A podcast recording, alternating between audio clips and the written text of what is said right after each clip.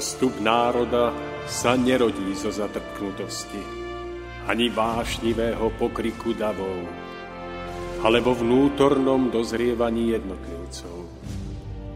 Len ono dokáže vydať plod múdrosti a trvalej slobody, premáhajúcej tyraniu spoločenských systémov nad všetkými pôžitkami tiel nad nespútanými rozkošami sveta skvie sa drahokam ľudskej dôstojnosti.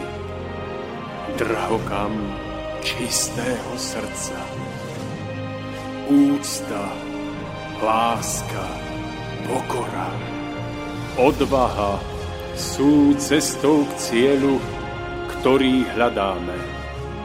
Stojac pred následkami svojich skutkov, kto obstojí.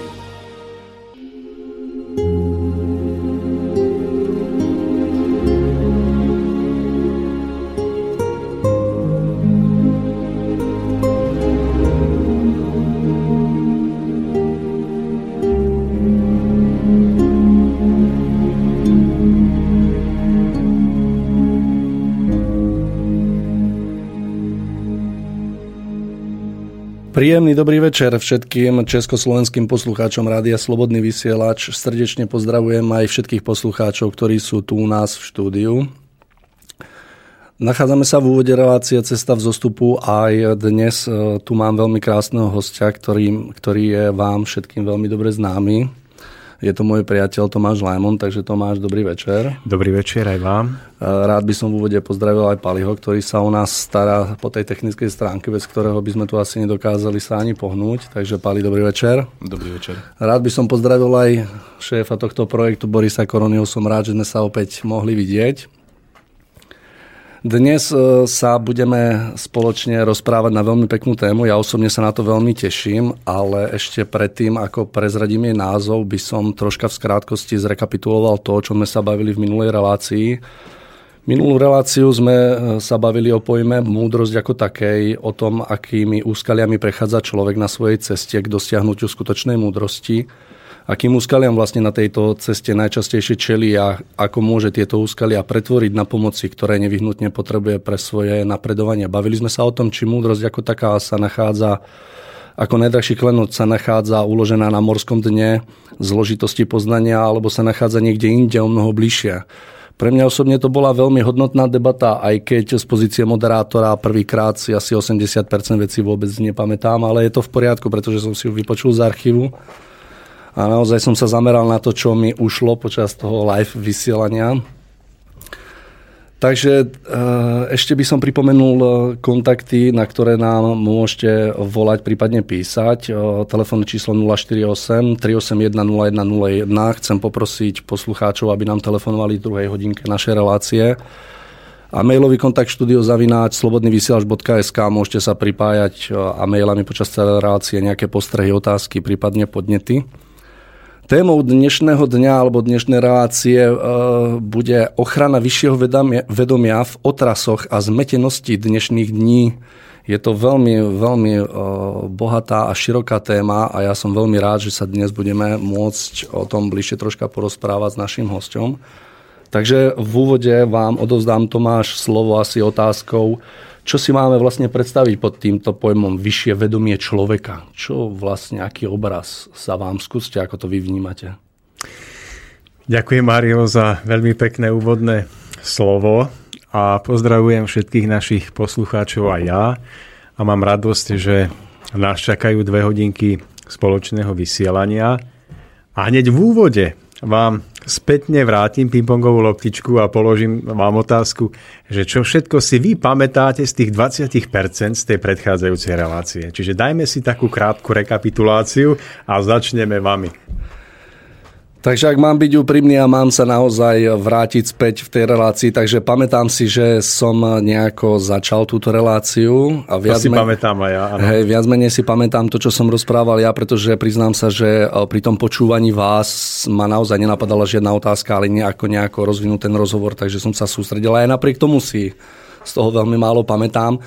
Ale pamätám si, pamätám si možno, možno toľko, že uh, múdrosť ako pojem je niečo, čo človek môže počas uh, svojho života a žitia získať, že je to niečo, čo sa možno nedá ani tak naučiť, ako, ako keď ju človek získa v tom poznaní života vlastne ho dokáže potom aplikovať do svojho života v prospech seba a iných. Takže tiež si pamätám, že to bolo veľmi príjemné posedenie a veľmi, veľmi, dobrý, veľmi dobrá debata.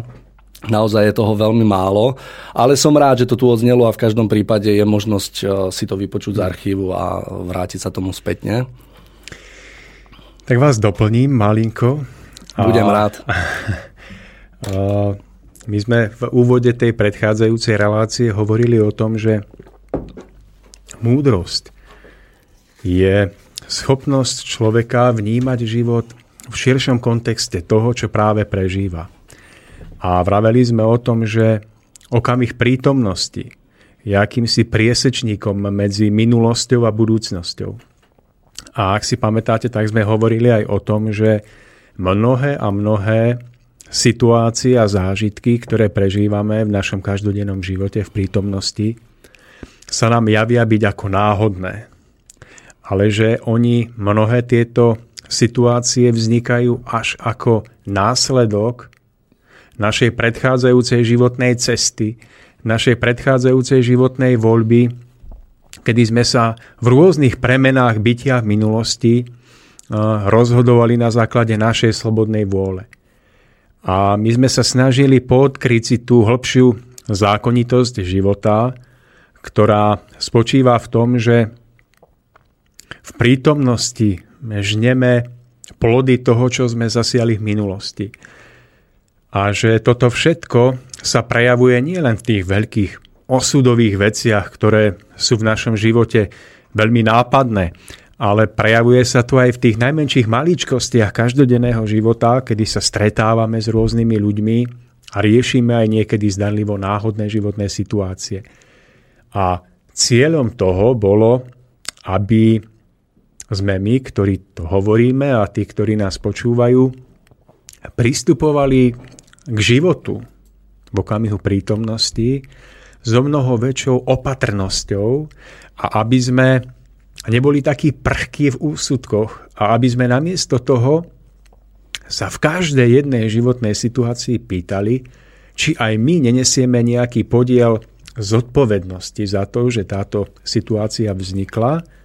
A to aj v prípade, že sa nám zdá, že z racionálneho hľadiska sme v tej situácii úplne bezbranne, nevinne a nezaslúžene.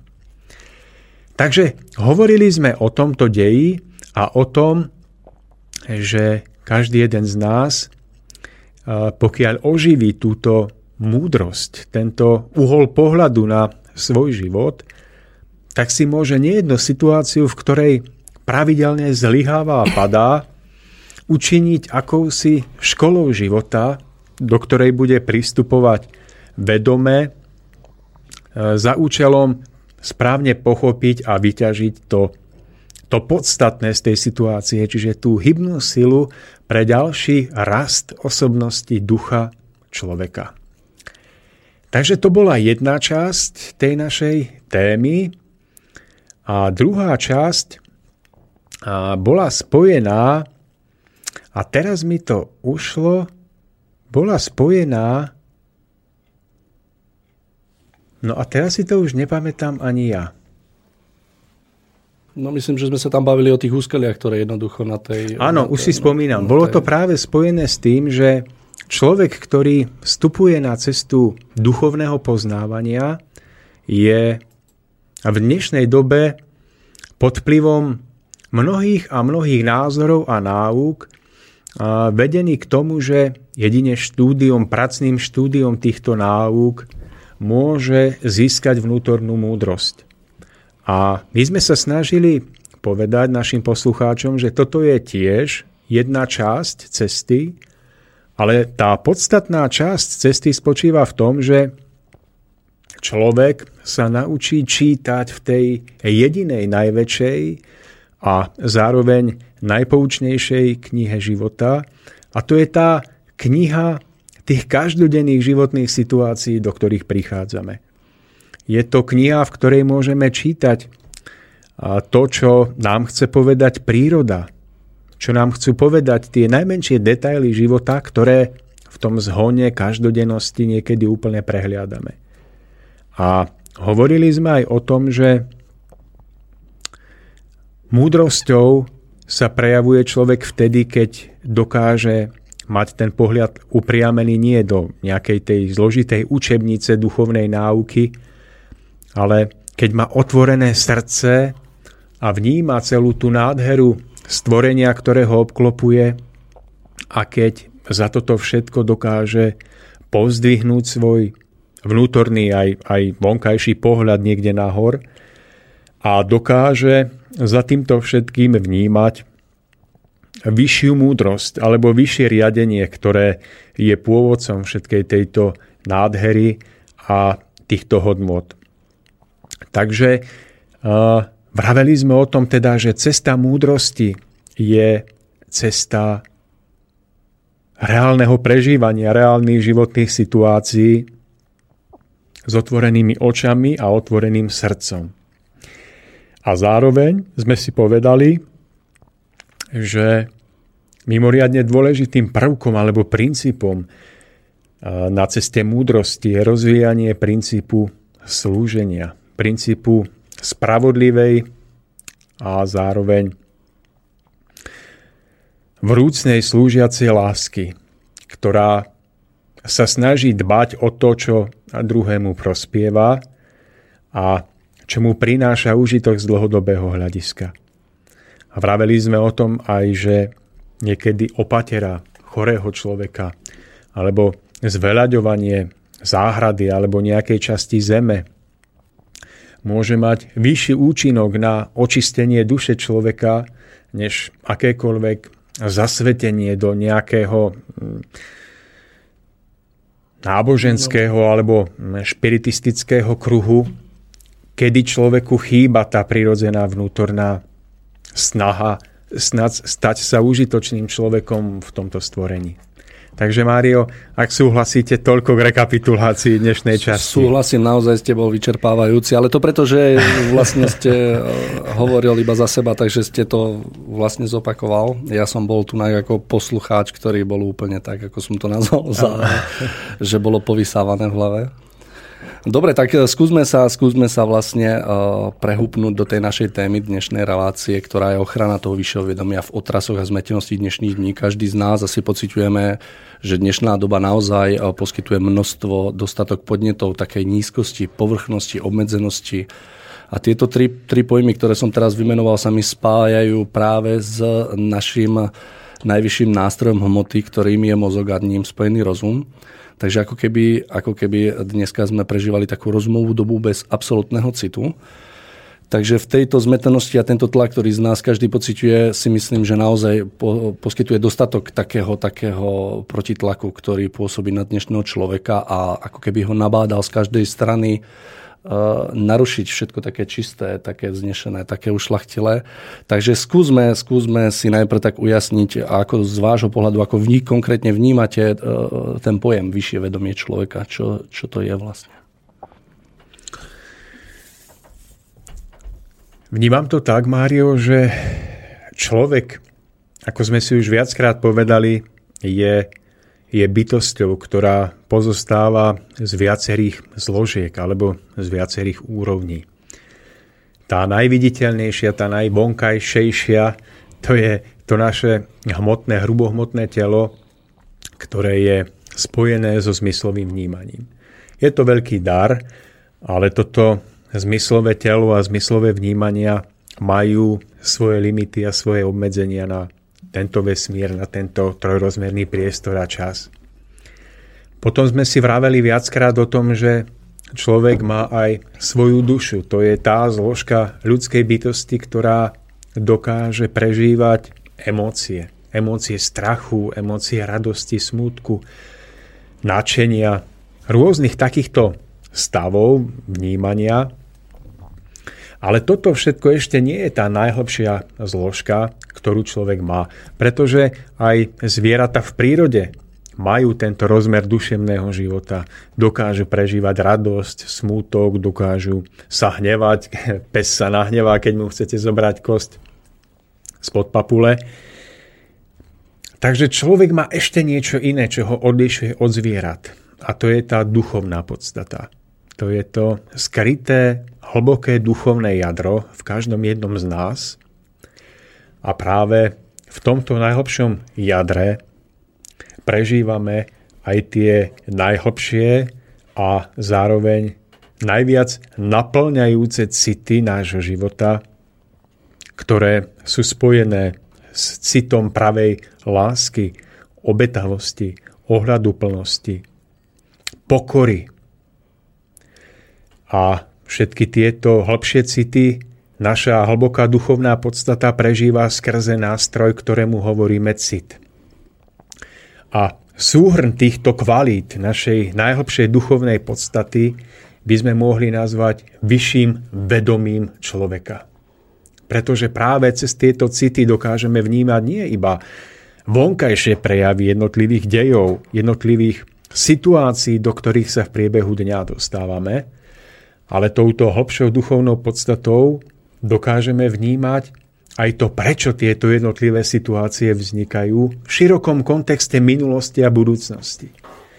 A práve vďaka tejto hlbšej našej duchovnej bytosti, nášmu vedomiu, dokážeme sa poučiť z jednotlivých situácií aj bez toho, že by sme sami robili chyby, pretože sa dokážeme vnútorným vnímaním spájať so skúsenosťou iných ľudí, so skúsenosťou ľudstva ako takého, ktoré si zhromažďuje bohatstvo jednotlivých prežití z dávnych tisícročí až po dnešok.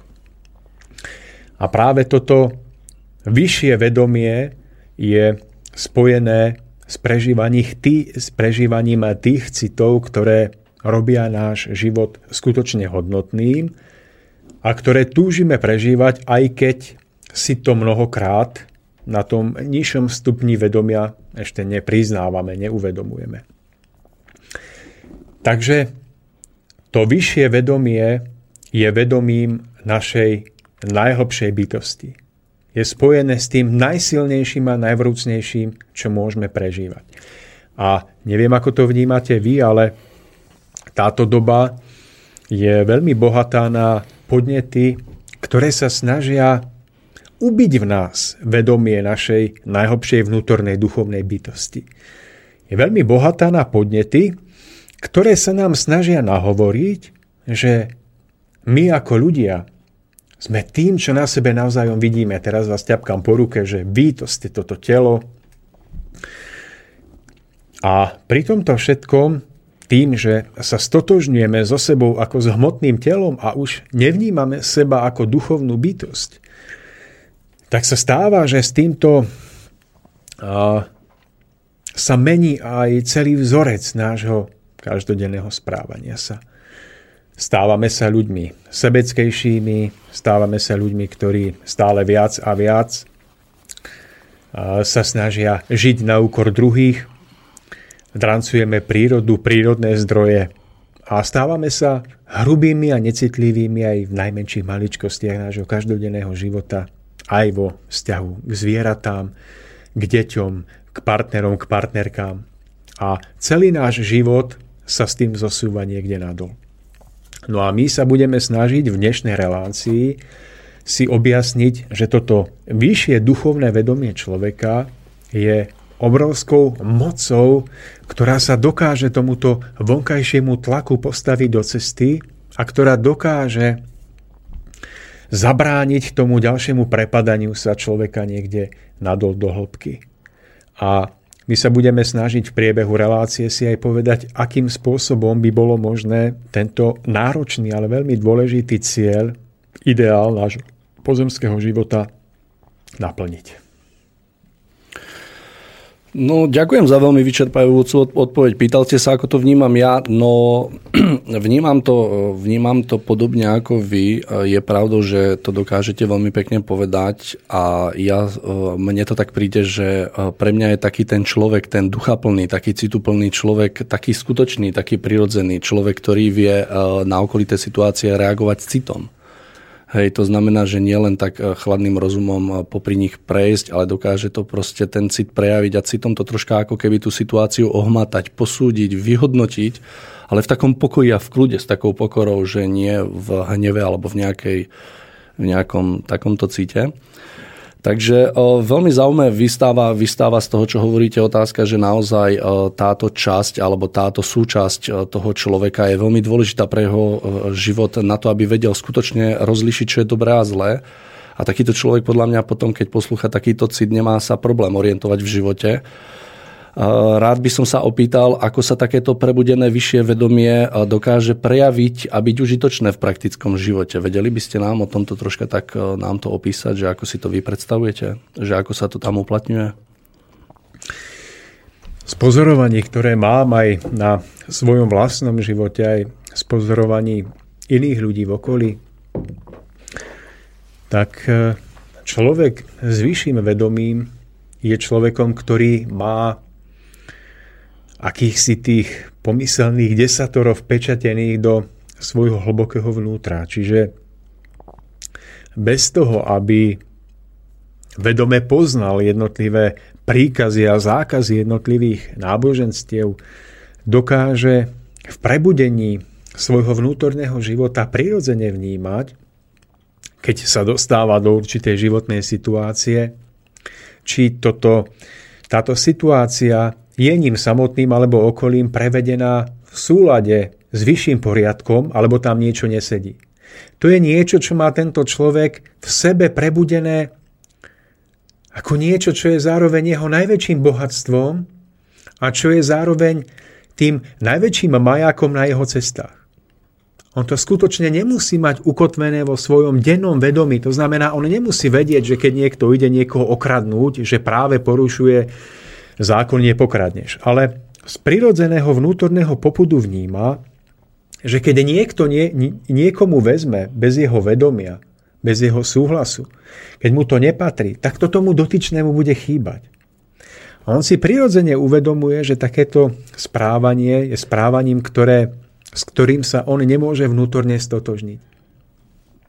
A to už je prejav toho jeho živého vnútorného vnímania a cítenia. Preto napríklad v oblasti náboženskej. E, bez ohľadu na to, či sa pozeráme na nejaké väčšie alebo menšie náboženské celky v súčasnosti, tak môžeme vidieť, že veľká časť pozornosti sa sústreďuje na to, aby boli veriaci dobre vyškolení v znalostiach daného náboženského smeru. To znamená, že deti na náboženstvách sa učia rôzne vonkajšie formality spojené s náboženským učením toho daného smeru, toho prúdu. Ale zabudáme na to, že súčasne s tým je potrebné pracovať na rozjasnení toho vnútorného vnímania citu pre spravodlivosť že je potrebné pracovať s tým, aby bol človek viacej vnútorne vnímavým a otvoreným na najrôznejšie deje, s ktorými sa stretáva a aby ich dokázal spracovávať, prípadne posudzovať s tým vyšším vedomím. Takže v oblasti náboženstiev sa stáva, že ľudia sú vedení k vytvoreniu tej vonkajšej škrupinky ktorá má rôznu farbu a rôzny názov. Taká, onaká církev. A zabúda sa na ten vnútorný obsah. Zabúda sa na to, že duchovný a správne žijúci človek môže byť človekom, ktorý vôbec nemusí patriť do nejakého náboženského zoskupenia, ak nesie v sebe predpoklad pre to hlbšie, preto zároveň aj vyššie vnímanie života ako takého. Ja sa s vami, s plne stotožňujem, Tomáš, pri tom, čo rozprávate, pretože z vlastného života viem, že poznám veľmi veľa ľudí, ktorí sa ako keby zaradili do tej skupiny ateistov, aj keď viem, že nie neveriaceho na tomto svete, každý v niečo verí. aj ten človek, ktorý povie, že neverí v nič, tak vlastne verí v to, že sa o nič na tomto svete nedá oprieť. A ľudia, ktorí nemali ani páru o tom, e, o nejakých e, jednotlivých náboženstvách, o tom, o obsahu, o tom, o čom sa rozpráva a dokázali aj napriek tomu na základe svojho svedomia, ak to môžem tak na, e, nazvať, žiť správne, nie v rozpore so samým sebou a dokázali sa rozhodovať správne. Naopak, vnímal som ľudí, ktorí mali presne tú znalosť, o ktorej rozprávate, že vedeli toho veľmi veľa v rámci tej histórie a jednotlivých súvislostí, čo ako sa udialo. Ale práve naopak v bežnom živote sa prejavili ako ľudia, ktorí e, neboli až tak pevní vo svojich postojoch, dokázali sa ohnúť, dokázali jednotlivé veci proste porušiť. A práve tí ľudia, ktorí o tom nič netušili potom e, postupom času, počas ich života, keď sa dostávali k tým vyšším hodnotám, a mali možnosť spoznať, poviem príklad, 10 dobre mienených rád, ktoré ľudia dostali už pred vyše 3000 rokmi, tak e, vlastne vtedy zistil, bol konfrontovaný s tým, že e, všetko je to na dobrej ceste, že vlastne sa opiera o to svedomie, teda o toho ducha a vie to, vie to precítiť správne vždy. A že jednoducho nebolo potrebné ani nejak, nejako poznať konkrétne tieto, týchto 10, keď to nazveme rád alebo prikázania a napriek tomu dokázal proste ten život žiť správne a posúdiť tie jednotlivé situácie, že ako ste spomínali, vedel to vycítiť, že pokiaľ zoberie nejakú vec, tak niekomu bude chýbať. Rozprávali sme o takom e, všeobecnom praktickom uplatnení e, v živote. Rád by som sa opýtal, e, ako sa môže prejavovať v konkrétnych odvetiach spoločenského života, napríklad toto vyššie vedomie, povedzme v zdravotníctve, ja neviem, v náboženstve, v vede, v školstve, v ochranných zložkách štátu a podobne. To je veľká téma. Mm, keby sme tak v krátkosti sa vyjadrili k zdravotníctvu. My sme už v predchádzajúcich reláciách to rozoberali podrobnejšie, veď mali sme tu aj pána doktora Rusnáka, ktorý opäť príde a ktorý o tom hovorí e, fundovania z vlastných prežití, ale všeobecne môžeme povedať, že v zdravotníctve by sa to vyššie vedomie malo prejaviť tým, že zdravotník sa nepozerá na samotnú chorobu, ale predovšetkým sa snaží vnímať človeka ako, ako ľudskú bytosť. To znamená, že vníma človeka ako plnorozmernú bytosť, nielen s tými vonkajšími fyzickými potrebami, ale ako bytosť, ktorá má svoje duchovné a duševné potreby. A snaží sa spojiť všetky tieto tri zložky, to znamená duchovnú, duševnú a hmotnú, do určitého jedného celku a snaží sa, aby človek začal sám seba chápať ako takúto plnorozmernú duchovnú bytosť. A pravý lekár e,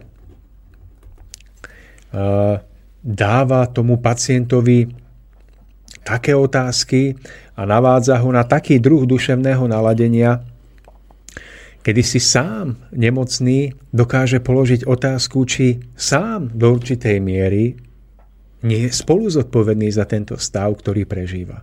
Pretože je mnoho chorôb a mnoho stavov takého nepríjemného e, zdravotného rozkolísania, za ktoré si človek skutočne môže sám tým, že sa nestará o telo, tým, že zanedbáva svoje duševné potreby, alebo tým, že zanedbáva duchovné potreby spojené s tým najhlbším vnútrom človeka. A pravý lekár by, pokiaľ má na to čas, pokiaľ má na to predpoklad, mal by byť schopný viesť otvorený dialog so svojím pacientom. Samozrejme, pokiaľ sa nejedná o pacienta, ktorého privezie rýchla z, z otrasom mozgu alebo s krvácaním do mozgu, ale pokiaľ sa jedná o pacienta, ktorý príde s chronickým ochorením alebo s nejakým iným vážnym ochorením, počas ktorého je schopný komunikovať a nadpájať dialog, tak tam by ten lekár mohol a mal sa snažiť správne diagnostikovať toho človeka v jeho celistvej šírke. Čiže to vyššie vedomie lekára, zdravotnej sestry, zdravotného pomocníka by sa malo prejavovať v tom preduchovnení práce. V tom, aby bol každý jeden pacient vedený k hĺbšiemu poznaniu príčin, pre ktoré jeho zdravotný stav vzniká. A to by bolo veľkým požehnaním pre celú našu spoločnosť, pretože mnohí z nás, ktorí sa cítime byť spravodlivo, nespravodlivo ukrivdení, ktorý, ktorým sa zdá, že vždy trpíme neprávom, tak zistíme, že áno, nejednú situáciu sme si vyvolali našim dlhodobým životným postojom k určitej životnej situácii a že ak túžime byť raz skutočne zdraví, tak je nevyhnutné posvietiť si do svojho vnútra, prípadne iným spôsobom vyriešiť tú príčinu, ktorá viedla k vonkajším prejavom nazývaným chorobou. Čiže lekár, ktorý má v sebe vyššie vedomie, by mal byť lekárom odbornosti, to znamená znalosti anatómia a funkcie tela, ale zároveň by mal byť aj správnym znalcom ľudskej psychiky a ľudskej duše. A verím tomu, že tieto schopnosti vyššieho vedomia by sa v zdravotníctve uplatnili nie iba v psychológii alebo v psychiatrii, ale aj v mnohých iných odvetviach, kde sa nám to dnes zdá byť nemožné a nepoužiteľné. Čiže určite v internej medicíne, dokonca aj v ortopédii a v mnohých, mnohých iných odvetviach. Takže toto vyššie vedomie v zdravotníctve by sa malo prejaviť predovšetkým vnímaním človeka ako celistvej bytosti. Tak mám pocit, ako keby sme takýto druh človeka postrádali v akomkoľvek odvetví a myslím si, že tak ako ste teraz úplne v skrátke rozobrali zdravotníctvo, vedeli by sme sa asi celé dve hodiny rozprávať o tom, ako by to mohlo byť s uplatnením v napríklad náboženstve alebo v školstve, určite v ochranných zložkách, čo mňa osobne zaujíma. Skúste jednou vetou v tých ochranných zložkách, že ako si tam viete predstaviť. No, jednou vetou, pretože vážení poslucháči, tuto Mário je, môžem to povedať, bývalý policajt, takže, takže on sa preto pýta na tie ochranné zložky. On vie, čo robí. Uh, ono to asi povie svoje za chvíľku, ale uh, No máš taký tá, názor, tá, som to vedel porovnať. Ono je to vlastne zapísané na každom jednom policajnom aute, kde sa píše pomáhať a chrániť. Čiže uh, podstatou toho by malo byť, uh, uh, že Vyššie vedomie v tomto odvetví by sa malo prejaviť tým, že policajt nebude hodnotený za to, koľko peňazí vybere od poctivých ľudí a koľkých vandalov nechá slobodne žiť, ale od toho, nakoľko ľuďom skutočne pomôže. Čiže e, praktická životná situácia, šofér v aute alebo v kamióne, tu je Pavol, ktorý je kamionista, on o tom môže tiež povedať niečo svoje. E, zablúdi niekde v cudzom meste a nechtiac vôjde do, do jednosmerky, no nevôjde tam na to, aby do ňoho niekto nabúral a zabil sa. Vôjde tam nechtiac. Policajt, ktorý ho uvidí, mal by mu značením a s radosťou povedať, pán šofér, e, vy ste práve vošli do jednosmerky, ste v ohrození života, ohrozujete aj druhých, ja vám ukážem najkračšiu a najbezpečnejšiu cestu z tohto miesta a vy tu už viacej nechote.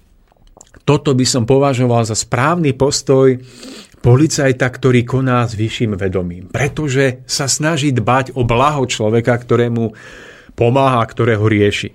Ale dnes je to práve naopak tak, že takýto neboštík je e, veľmi vyhľadávanou korisťou policajtov, ktorí čakajú, že pokutovaním takéhoto neboštíka si privyrobia že jednoducho naplnia normy, ktoré musia naplňať, aby odovzdávali peniaze na vyššie pozície a podobne. Takže Mário, nebudem to rozoberať moc, ale toto je jedna z malých vecí, kde sa aj vy, aj Pavol môžete vyjadriť k tomu z vlastných prežití. No, ono to v podstate je tak, ako hovoríte.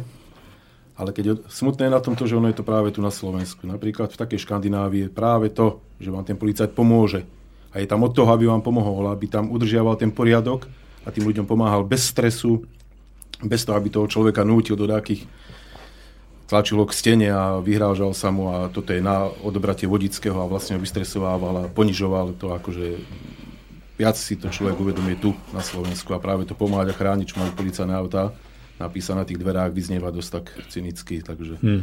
je to asi tak. Ja palivu môžem dať za pravdu, pretože Škandináviu som precestoval, akože v rámci dovolenky nejakých 6000 km sme tam zvládli. A je to tak, ako rozpráva, naozaj sme tam stretli za nejakých 10 dní jednu policajnú hliadku a ten policajt bol veľmi sympatický dol a ostrihaný a mal takú veľkú honosnú bradu, naozaj ryšavý bol taký sympo, že ešte sa pýtali, že vlastne odkiaľ sme v živote takú značku nevideli.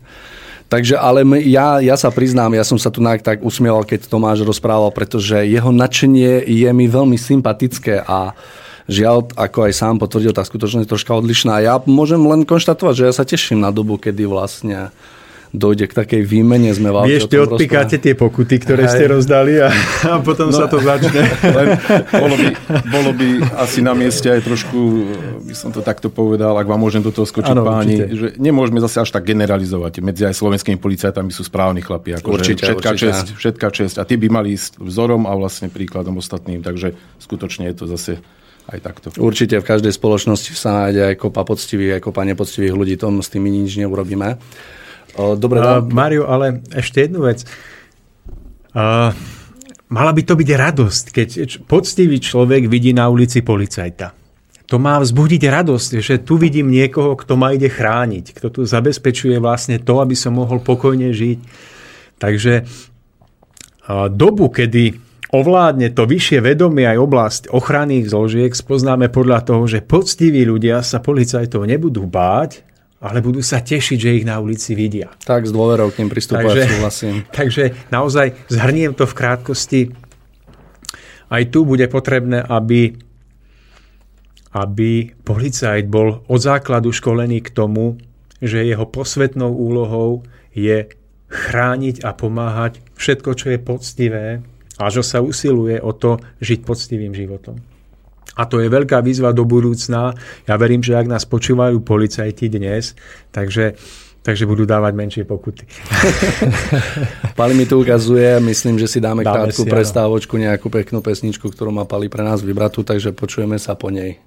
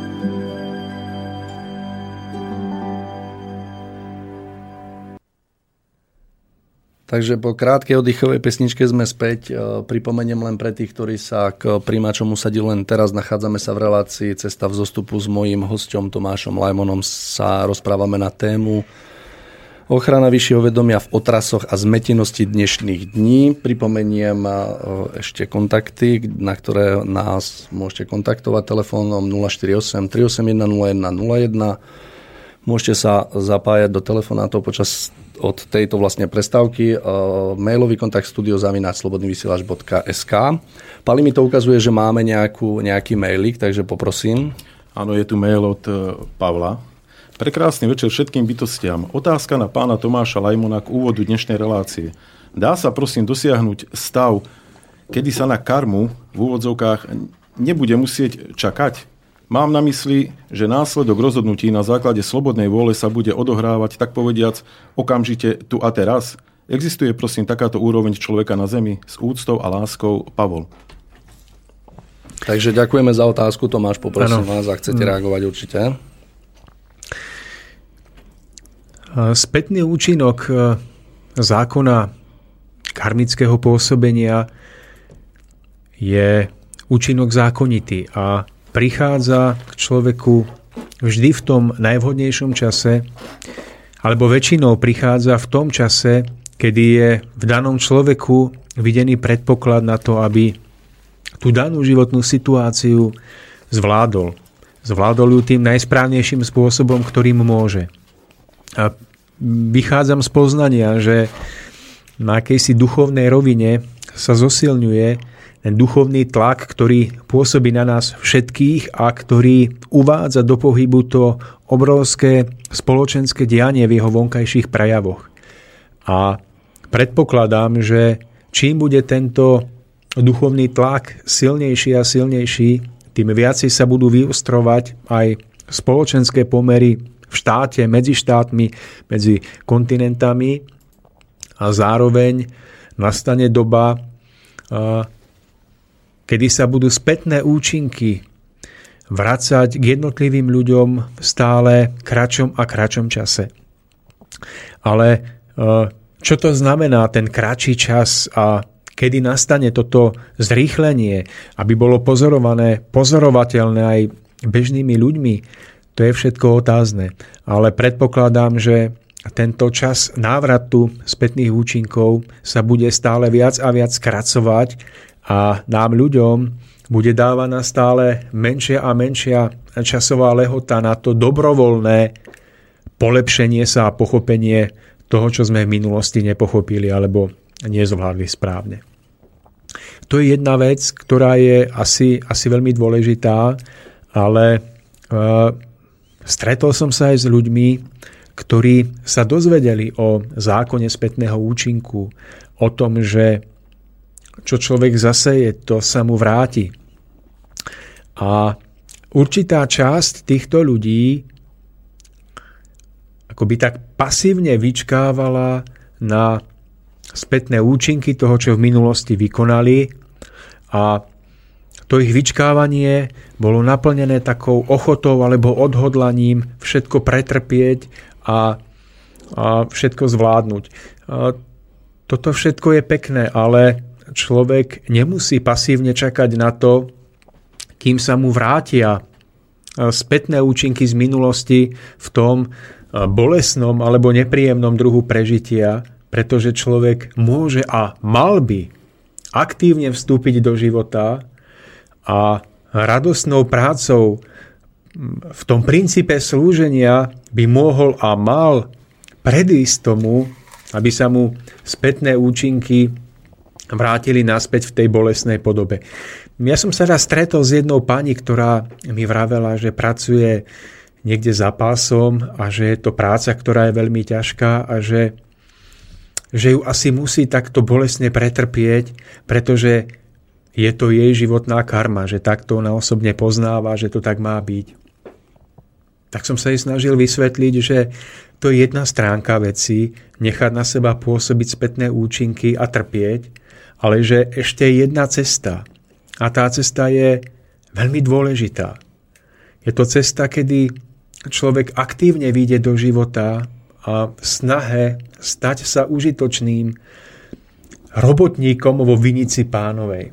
A to je situácia, kedy človek nečaká pasívne na to, kedy ho rozdrtia tie peste osudu, kedy ho utrápia až k smrti, ale je to cesta, kedy človek sa rozhodne skôr, než ho utrpenie zastihne, urobiť ten prvý krok k dobrovoľnej premene, kedy začne človek dobrovoľne hľadať cestu k tomu, ako by mohol napraviť mnohé z toho, čo v minulosti pokazil.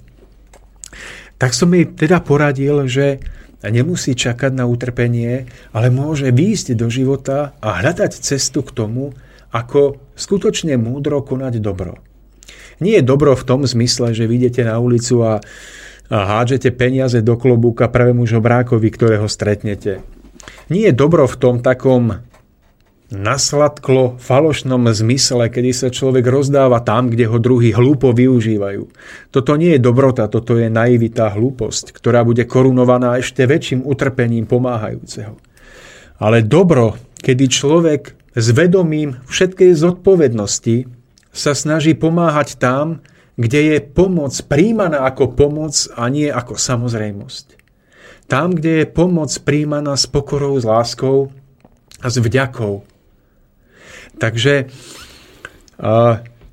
človek by mal skutočne v tom princípe slúženia múdro zvažovať, čo to znamená slúžiť, pretože my Slováci nemáme ani šajnu o tom, čo to znamená práva láska a čo znamená princíp slúženia.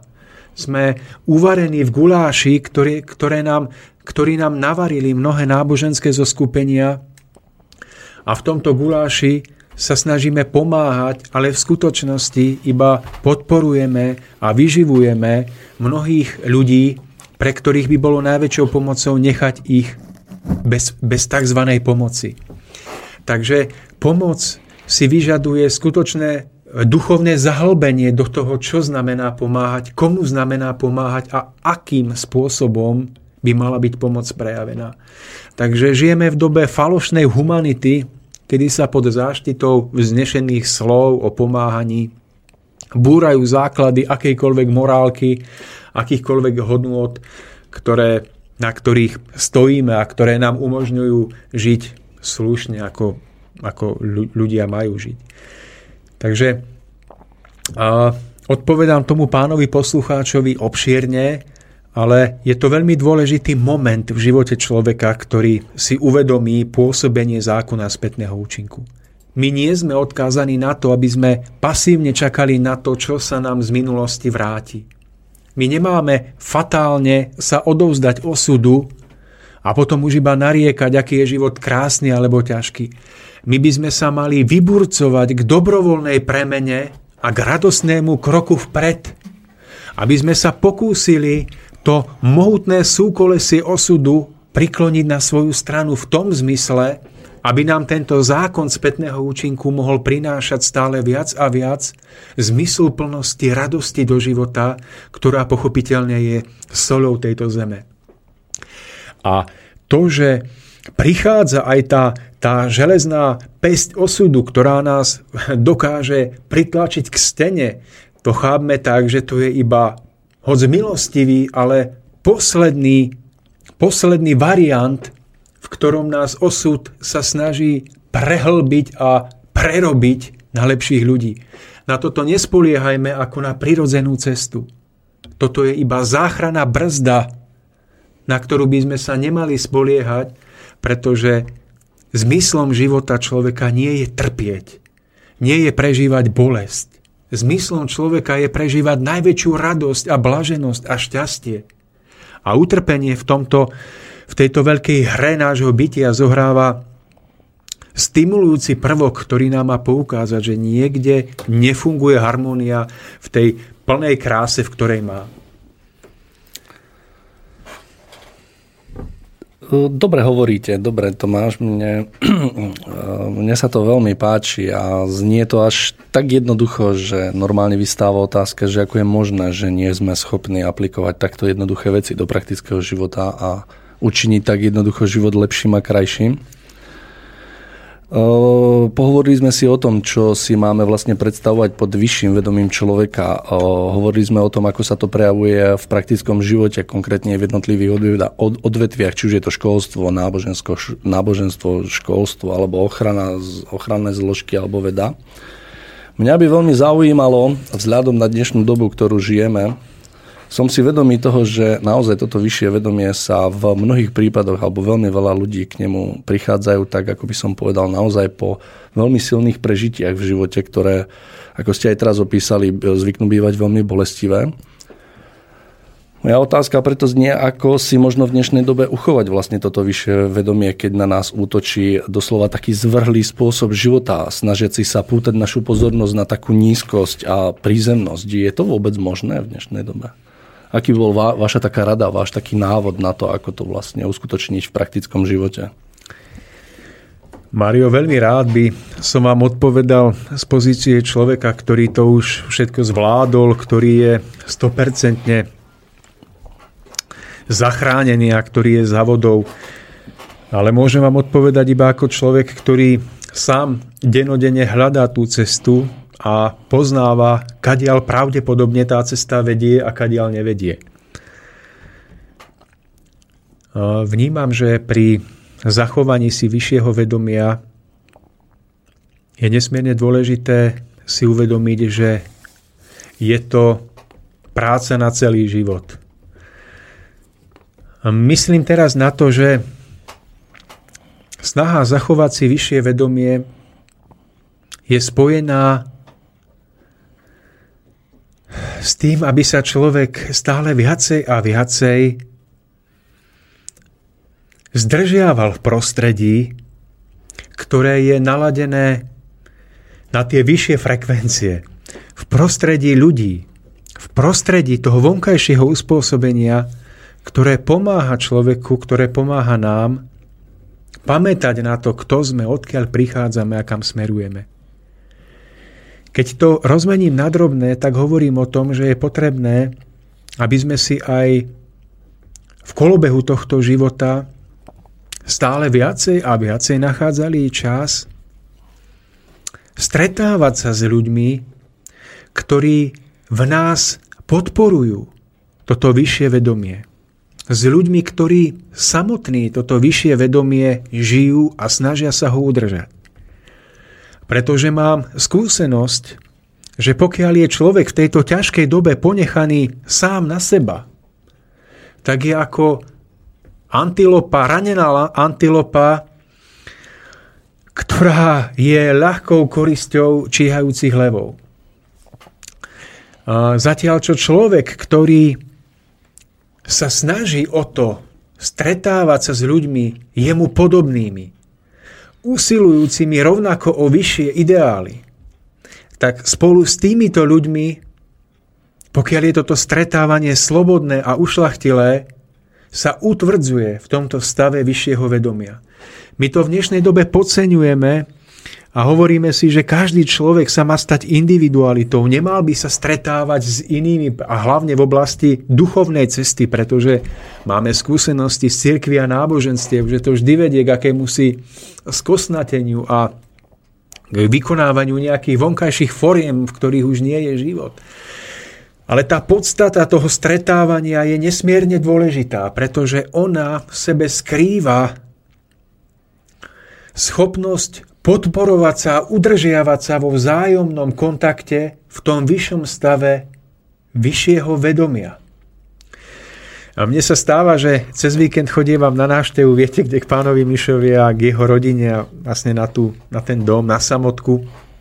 Tak sa mi stáva, že keď prekročím bránu toho domu, tak zabúdam na život tých predchádzajúcich šiestich dní som v úplne inom naladení, prežívam radosť, prežívam chuť tvoriť, prežívam lásku k ľuďom. A vnímam, že počas týchto dvoch dní dokážem napiť svoje baterky toho vnútorného naladenia zhruba tak na 3 dní. Do stredy, hej. Do stredy. V lepšom prípade do stredy. Potom prichádza situácia, kedy v tom stave osamotenia, v tých, poviem to, nížinách toho bežného hrubomotného života, v tej drsnej práci, kde vám ľudia dlhujú peniaze, kde vám, keď si dožadujete peniaze, kde vám vynadajú, kde sa stretávate s ľuďmi rôznymi, krásnymi, ale aj drsnými. Takže je náročné si udržať tento stav vyššieho napojenia. Tak preto z vlastného prežitia vám hovorím, že kto sa snaží rozbiť vzájomné stretávanie sa, založené na harmónii medzi rovnorodými ľuďmi, tak sa snaží obrať ich o jednu z najväčších pomocí, ktorú v dnešnej dobe majú. A preto prvá vec, na ktorú treba dbať, je snažiť sa o to, vytvárať si priestor, vytvárať si podmienky na stretávanie sa, spoluprežívanie života s inými ľuďmi, ktorí sa podobne rovnako ušlachtilo usilujú o povznesenie svojho života. Hovorím vám to z prežitia, nemám to vyčítané. Toto považujem za jednu z veľmi dôležitých pomocí v dnešnej dobe. No, plne s vami súhlasím, pretože som veľmi rád, že môžem potvrdiť vaše slova, pretože prostredie, kde sa chodíte nabíjať, sa chodím nabíjať aj ja. Mne sa páčil ten výraz, keď Tomáš spomenul, že vlastne e, tie baterky vydržia iba do stredy. Konkrétne to povedal tak, že stredu je na zemi úplne, hej, vyvalený a že do toho piatku ešte tak nejako z posledného a potom sa to zase tak dobíja. Takže ja plne s ním sa stotožňujem aj súhlasím, pretože mám to prežité sám na sebe a prežil som to e, rovnako tak hlboko a intenzívne, ako Tomáš teraz opísal. Takže uh, toto by bola vlastne, vlastne taká, môžem to brať ako prvá rada, alebo určite nie je jediná, že vlastne by sme mali využiť také stretávanie sa, kde sa môžeme navzájom obohatiť a navzájom posilniť a pustiť, pustiť sa do toho boja, lebo jedno také príslovie hovorí, že buďte láskaví, pretože každý, koho stretnete, zvádza ťažký boj. Hm. Je to pravda, zvykneme pozerať len na samých seba, ale keď sa pozrieme troška na okolitých ľudí, tak naozaj každý má dneska naložené viac ako sa patrí. Takže... Mario, postavme to ešte do iného svetla.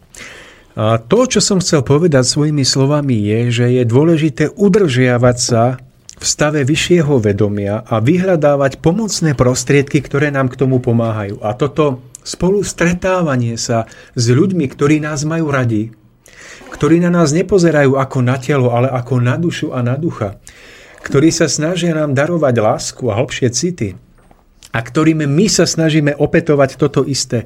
Toto je jedna z viacerých vecí. Ale aj počas toho nášho života, keď sme mimo okruh našich blízkych, ktorí nám v tom pomáhajú, máme určité pomoci, na ktoré by sme, na ktoré by sme mali dbať. A jednou z tých veľkých pomocí je uvedomovanie si, že na náš život, každodenný bežný život, pôsobí mnoho rušivých vplyvov, ktoré sa snažia už od samého rána rozbiť našu koncentráciu a uvedomenie si toho, prečo skutočne žijeme, kto sme, odkiaľ prichádzame a kam smerujeme. A tieto najmenšie maličkosti nášho každodenného života, ktoré dnes považujeme za samozrejme a normálne, nevnímame, že oni rozbíjajú našu koncentráciu. A aby som bol konkrétnejší, uvediem príklad. Ráno vstanete, sadnete do auta a idete do práce. Cestujete napríklad 30 minút ako ja. Zapnete si rádio, normálna vec. A nevnímate, ako vám povrchný program dnešných rádií s tou otrasnou hudbou úplne rozbije vaše správne naladenie, s ktorým sa ráno zobúdzate do nového dňa, keď vstávate, nie ste zaťažení tými myšlienkami každodennosti, keď začínate uvažovať, ako správne využiť tento deň, čo vám prinesie, ako sa pripraviť na jednotlivé situácie, kde chcete prísť ako do školy života, kde vedome vstupujete, kde sa vedome pripravujete v tom aute, ako na chvíľu, kedy prichádzate do školy života toho daného dňa. Nevnímame, ako nás jednoduchý program s úplne nezmyselným obsahom rozbije – ako roztriešti našu pozornosť, rozbije šíky našich duchovných pomocníkov a ako my prichádzame na do školy života, do, na boisko, ako to hovoríte vy, nepripravení. A potom sa nám stáva, že prichádza niekto, kto nám niečo nepríjemné povie a my nie sme schopní vnímať ho ako učiteľa. Vybuchneme hnevom, zautočíme, vrátime mu pesť, vrátime mu to pod pás. Pretože my sme vstúpili na toto boisko, do tejto školy nepripravení. Pretože v maličkosti nášho úvodu nášho dňa sme podcenili prípravu. Zapli sme si rádio, nechcem ho menovať, je ich mnoho, ktoré vám povrchnými správami naštrbí vašu koncentráciu. Takýchto životných situácií máme v priebehu dňa mnoho. To sú situácie, ktoré považujeme za normálne, ale ktoré systematicky tým nižším vedomím, ktoré sa nás snaží manipulovať, vplýva na naše podvedomie sugerováva nám rôzne obrazy, pocity, popudy a vedie nás do toho stáda, ktoré iba nerozmýšľa, nakupuje, platí a je ticho. A my by sme si mali uvedomovať v tomto všetkom, že aj tieto nenápadné podnety, keď máme zapnuté rádio, keď vnímame billboard pri ceste, keď otvoríme úplne zbytočne časopis, ktorý nám hodia do schránky, že týmto na seba nechávame pôsobiť mnohé vplyvy, ktoré rozbijajú naše podvedomie, programujú nás na program, ktorý je deštruktívny. Čiže áno, stretávanie sa s podobne harmonicky naladenými ľuďmi. Ale pretože s nimi nemôžeme žiť stále zatiaľ, potrebujeme byť bdeli na každodennom života, kde prichádzame. Takže opakujem, Pozor na najmenšie podnety, ktoré sa zdajú byť normálne a ktoré sú nebezpečné práve tým, že ich považujeme za normálne. Pretože oni skrývajú rozklad našej pozornosti, rozbijajú koncentráciu na to najpodstatnejšie a robia z nás ovce tohoto veľkého stáda. Čiže vnímajme počas každodenného života kde všade je potrebné prejaviť odvahu, múdrosť a kde všade je potrebné kliknúť off. Kde všade je potrebné neotvoriť časopis alebo knihu. Kde všade je potrebné nesadnúť si za počítač a čítať správy a preklikávať sa do toho bahna nepreberných informácií, z ktorých aj tak nič neviete, lebo to nepojmete do svojej pamäte, ktoré vás oberú o čas urobia vás plitkým na vnímanie utrpenia a ktoré hlavne vyplnia ten časový priestor, ktorý by sme mali venovať tomu najpodstatnejšiemu, veď sme ľudia. A že sme ľudia. Čiže tu je potrebné v každodennosti života ísť do jednotlivej situácie opatrne a klásť si otázku, nie je tam pre mňa pripravená ďalšia pasca? ktorú nám pripravuje niekto. Niekto hovorí, že je to nejaký politik, niekto hovorí, že sú to Židia, niekto... Ale v princípe je to jedno, kto to je. Je to princíp zla a jemu môžu slúžiť hodziakí ľudia. Židia, nežidia, kamaráti, nekamaráti. Ide o princíp zla, deštrukcie. A my by sme si mali počas každodenného života v tých najmenších situáciách starostlivo klásť otázku, mám toto otvoriť? Mám toto zapnúť? Kam ma to dovedie? Tam, kde prežívam radosť? Alebo tam, kde prežívam vyčerpanosť ako uštvatá zver chytená v sieti?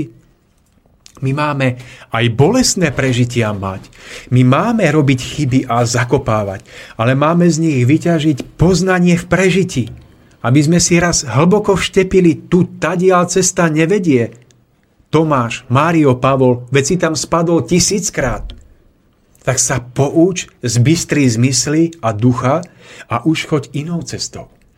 Čiže druhý bod, o ktorom hovorím, je uvedomovať si, že v maličkostiach každodenného života spočíva to, či dokážeme byť koncentrovaní na skutočné rozpoznanie a naplnenie zmyslu úlohy toho dňa, alebo či bude všetko toto rozbité, zabudnuté pod vplyvom zdánlivo dôležitých, ale z vyššieho hľadiska zbytočných vecí.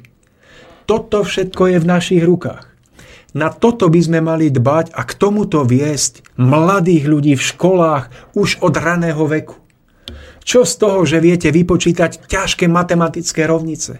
Čo z toho, že ovládate zložité počítačové programy? Čo z toho, že ovládate akékoľvek iné odvetvie spoločenského života na jednotku, keď ste si nechali rozbiť koncentráciu na to, prečo vôbec vy žijete na Zemi. Kvôli čomu ste tu prišli do tej hmoty. Čo sa máme naučiť a kam sa máme odtiaľto raz vrátiť. Preto vráťme sa k podstate všetkého. A dbajme o to, aby táto pozornosť v každodennom živote bola nami striehnutá ako tá zlatá niť, ako ten najväčší poklad, ktorý v sebe máme. Lebo toto sa snažia ukradnúť mnohí, ktorí vedia, že keď nám to ukradnú, staneme sa lacnou ovcov ich stáda. Tak máme tu nejaký mailík, Pali, máme tu vás, mail od sa. Štefana. Dobrý večer. Pôsobí zákon spätného účinku v celom vesmíre a vo všetkom stvorení? Ďakujem za odpoveď.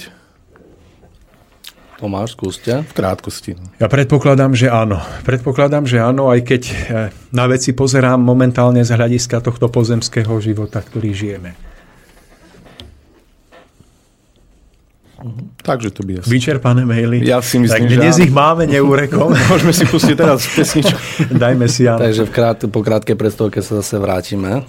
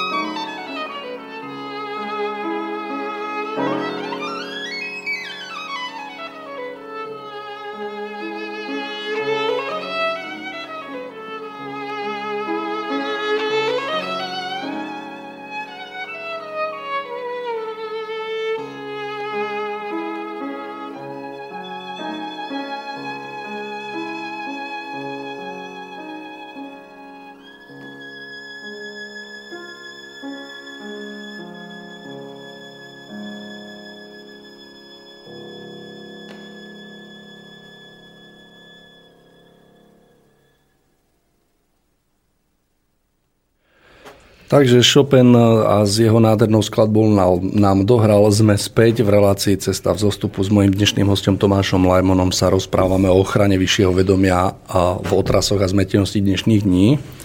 Pokračovali by sme asi ďalej v rozvedení otázky, vlastne akým spôsobom je možné v dnešnej dobe uchovať vyššie vedomie, keď na nás útočí zvrhlý, zvrhlý spôsob života. Hovorili sme o tom, že prvá taká dobre mienená rada je vlastne sa stretávať s ľuďmi, ktorí sú obdobného zmýšľania, aby sme vedeli spolu jednoducho sa načerpať, načerpať posilniť. Mohli by sme ďalej pokračovať v tom, že čo podľa vás ďalej e, je možné v dnešnej dobe vlastne robiť preto, aby sme si toto vyššie vedomie uchovali.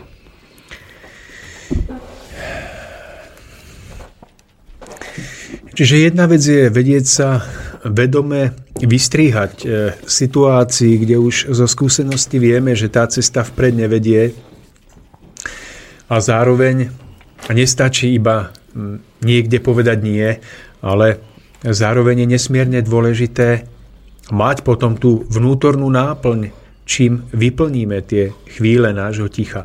Nesmierne dôležité je, a to mnohým nám chýba, mať v živote nejaký cieľ.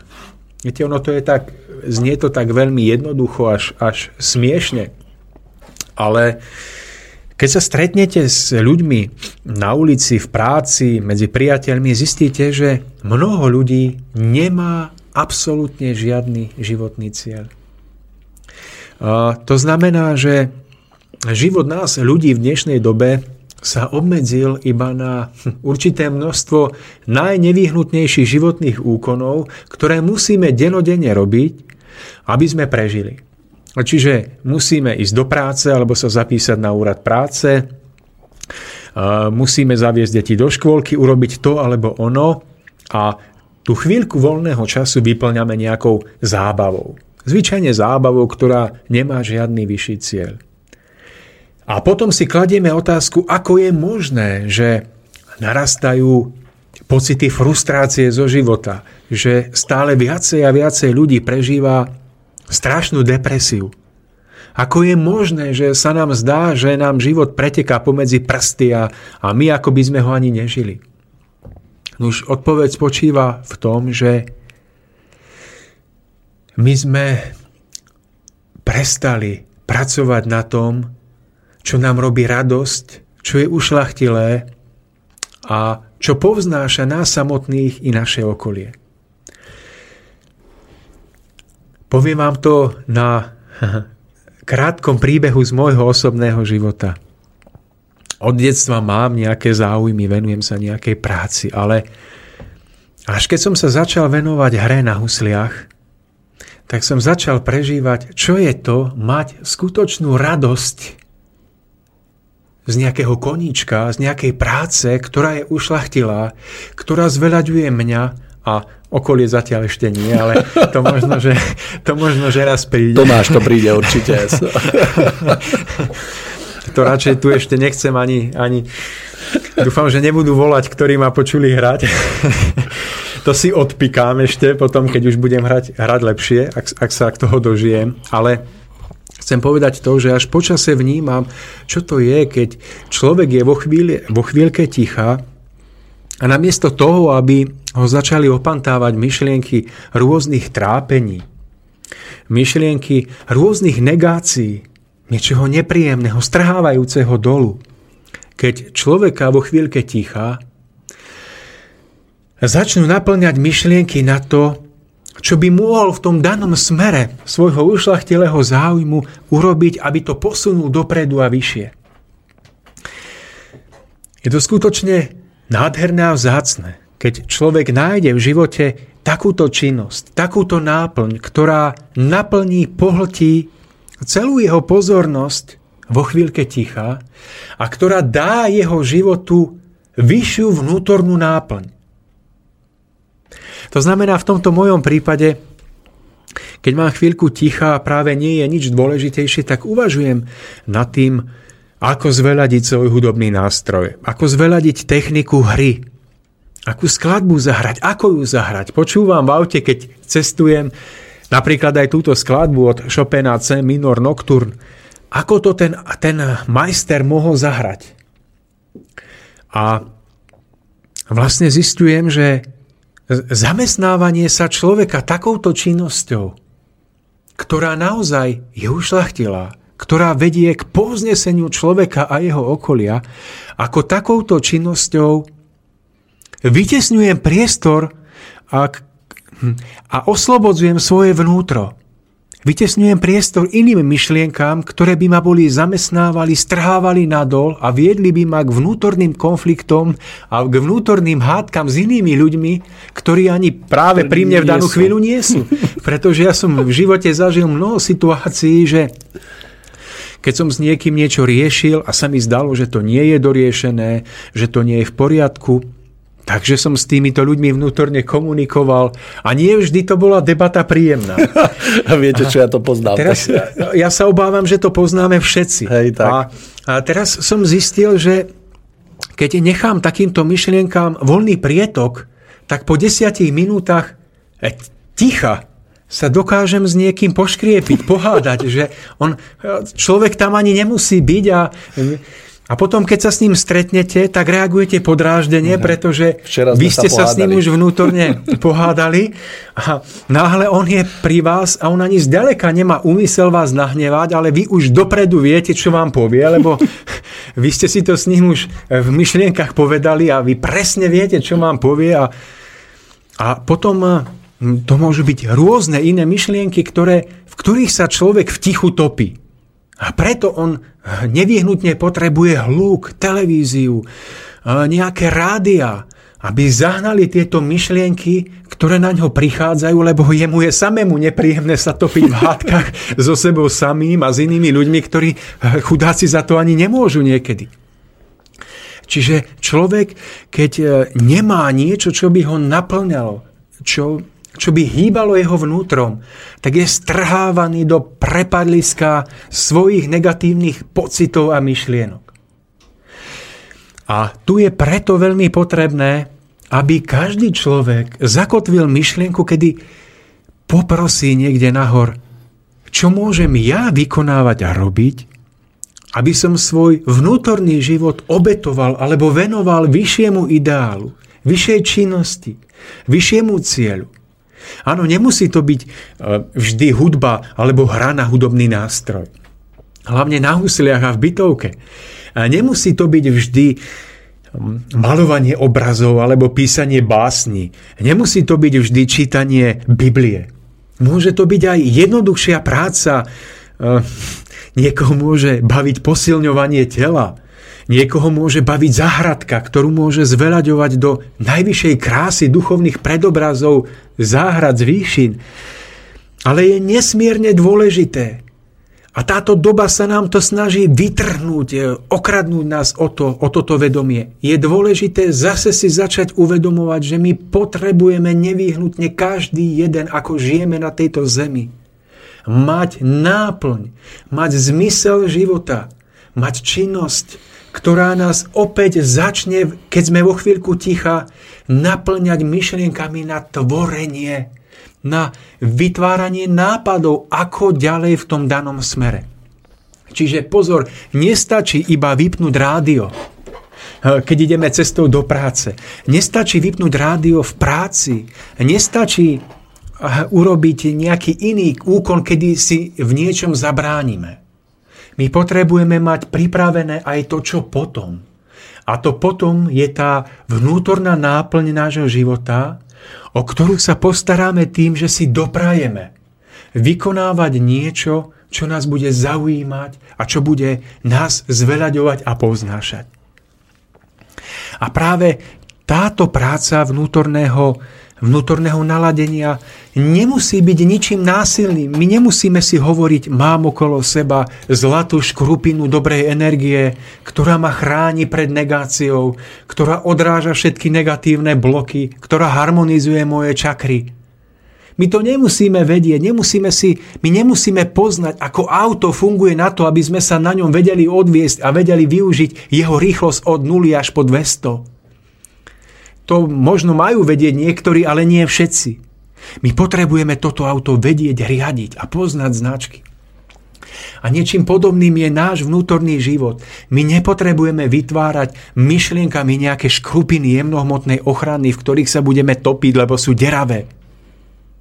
My potrebujeme naplniť svoje vnútro intenzívnou, radosnou, tvorivou činnosťou a nebudeme sa hámbiť povedať, že vyšívam. Nebudeme sa hambiť povedať, že eh, ja neviem, eh, chodím do prírody krmiť srnky. Lebo vieme, prečo to robíme, lebo to robíme s láskou k niečomu. Takže Pavol, nech sa páči, máme asi nejaký mail alebo telefonát? Áno, máme tu mail. Dobrý večer. Za všetkým zlom na tejto zemi je vraj inštinkt seba záchovy a jeho prehnané vystupňovanie. Čo si o to myslíte? Pýta sa Milan. Ja si myslím, že je to do určitej miery pravda, pretože teraz pozorujem dokumenty o isláme, o, o východnej, západnej civilizácii, o rímskej ríši, o tom, akým spôsobom rímska ríša začínala, ako expandovala, ako bola porazená, tak vidím, že tento put seba záchovy zohrával v histórii ľudstva, zohráva dodnes veľmi, veľmi vysokú úlohu. A myslím si aj to, že pokiaľ budeme my ľudia stále uh, žiť na úrovni nášho živočišného vedomia, pokiaľ budeme stále aktivovať predovšetkým brucho a žľazy, pokiaľ budeme predovšetkým žiť eh, tou nižšou zložkou nášho vedomia, dovtedy bude skutočne tento eh, púd seba záchovy tým, čo bude hýbať človekom a spoločnosťou. Ale toto nie je a nemá byť konečný stav vedomia a vývoja človeka. My sa môžeme a máme povznieť na stupeň, kedy put seba záchovy bude stáť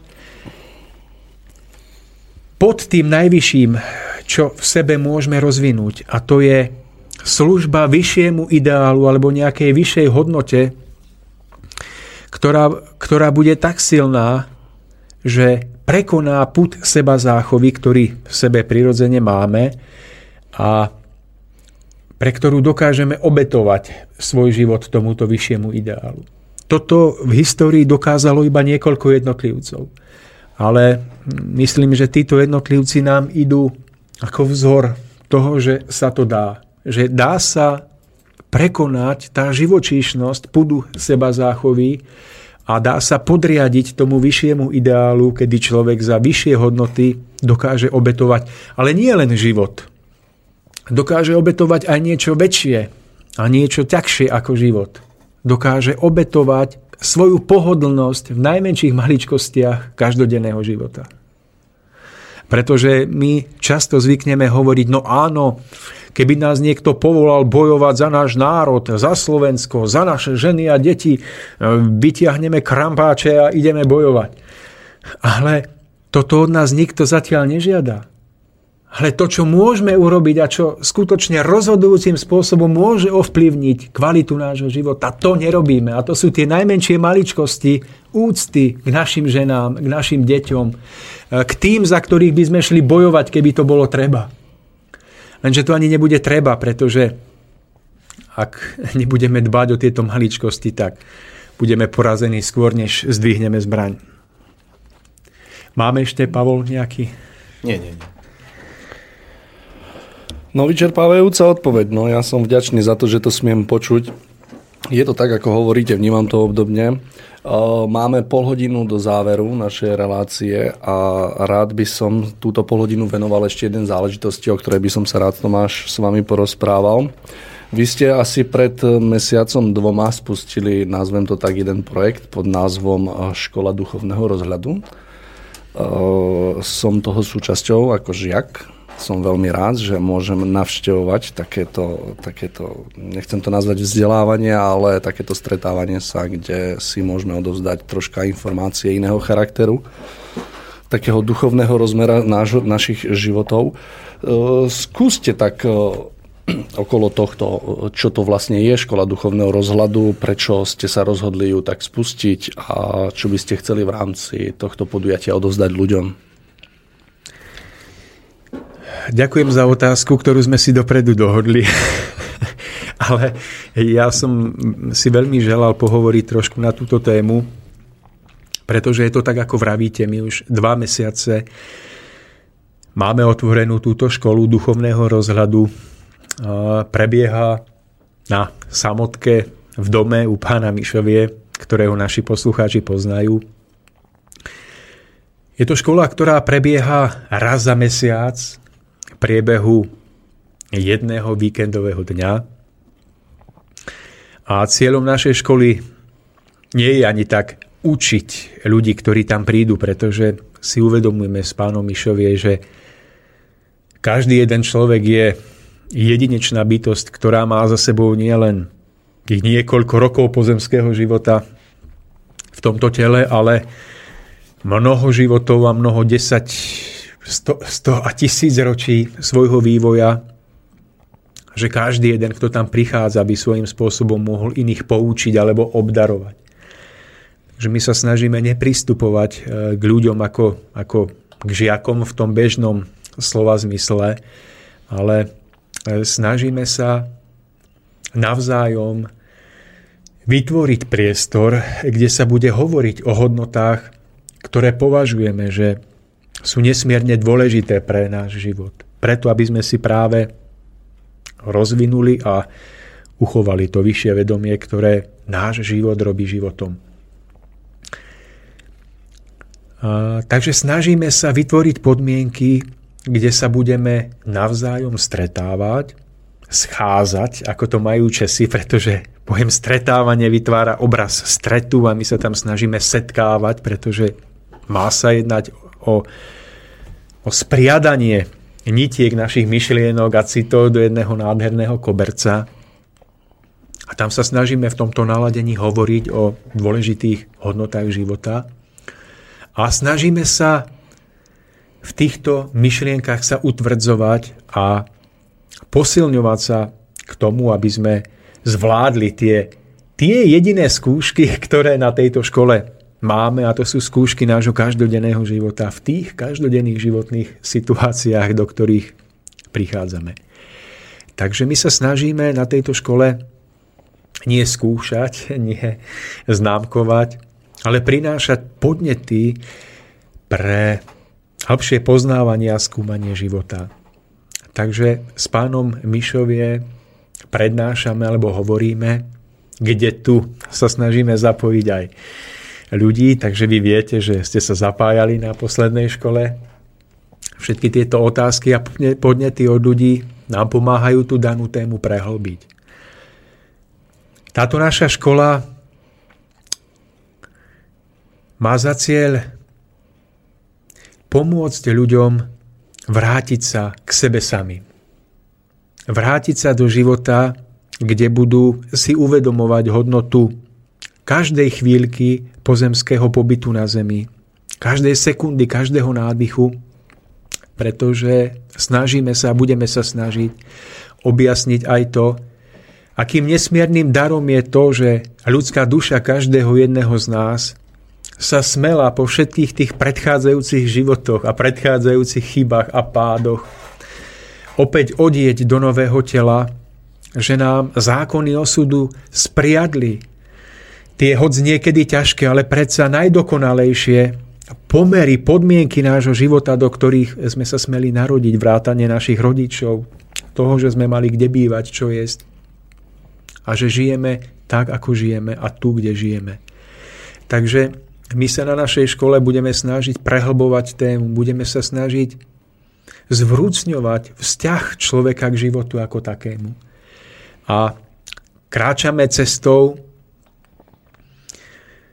poznania, že pravá múdrosť, a opakujem to opäť, nie je spojená so zložitosťou poznania, s rôznymi mozgovo-informatívnymi štruktúrami, ale je spojená s tým jediným a najťažším, o čo v živote by malo ísť, s čistotou ducha a duše, s jeho vernosťou svetlu a hodnotám ducha, toho vyššieho vedomia, o ktorom sme hovorili.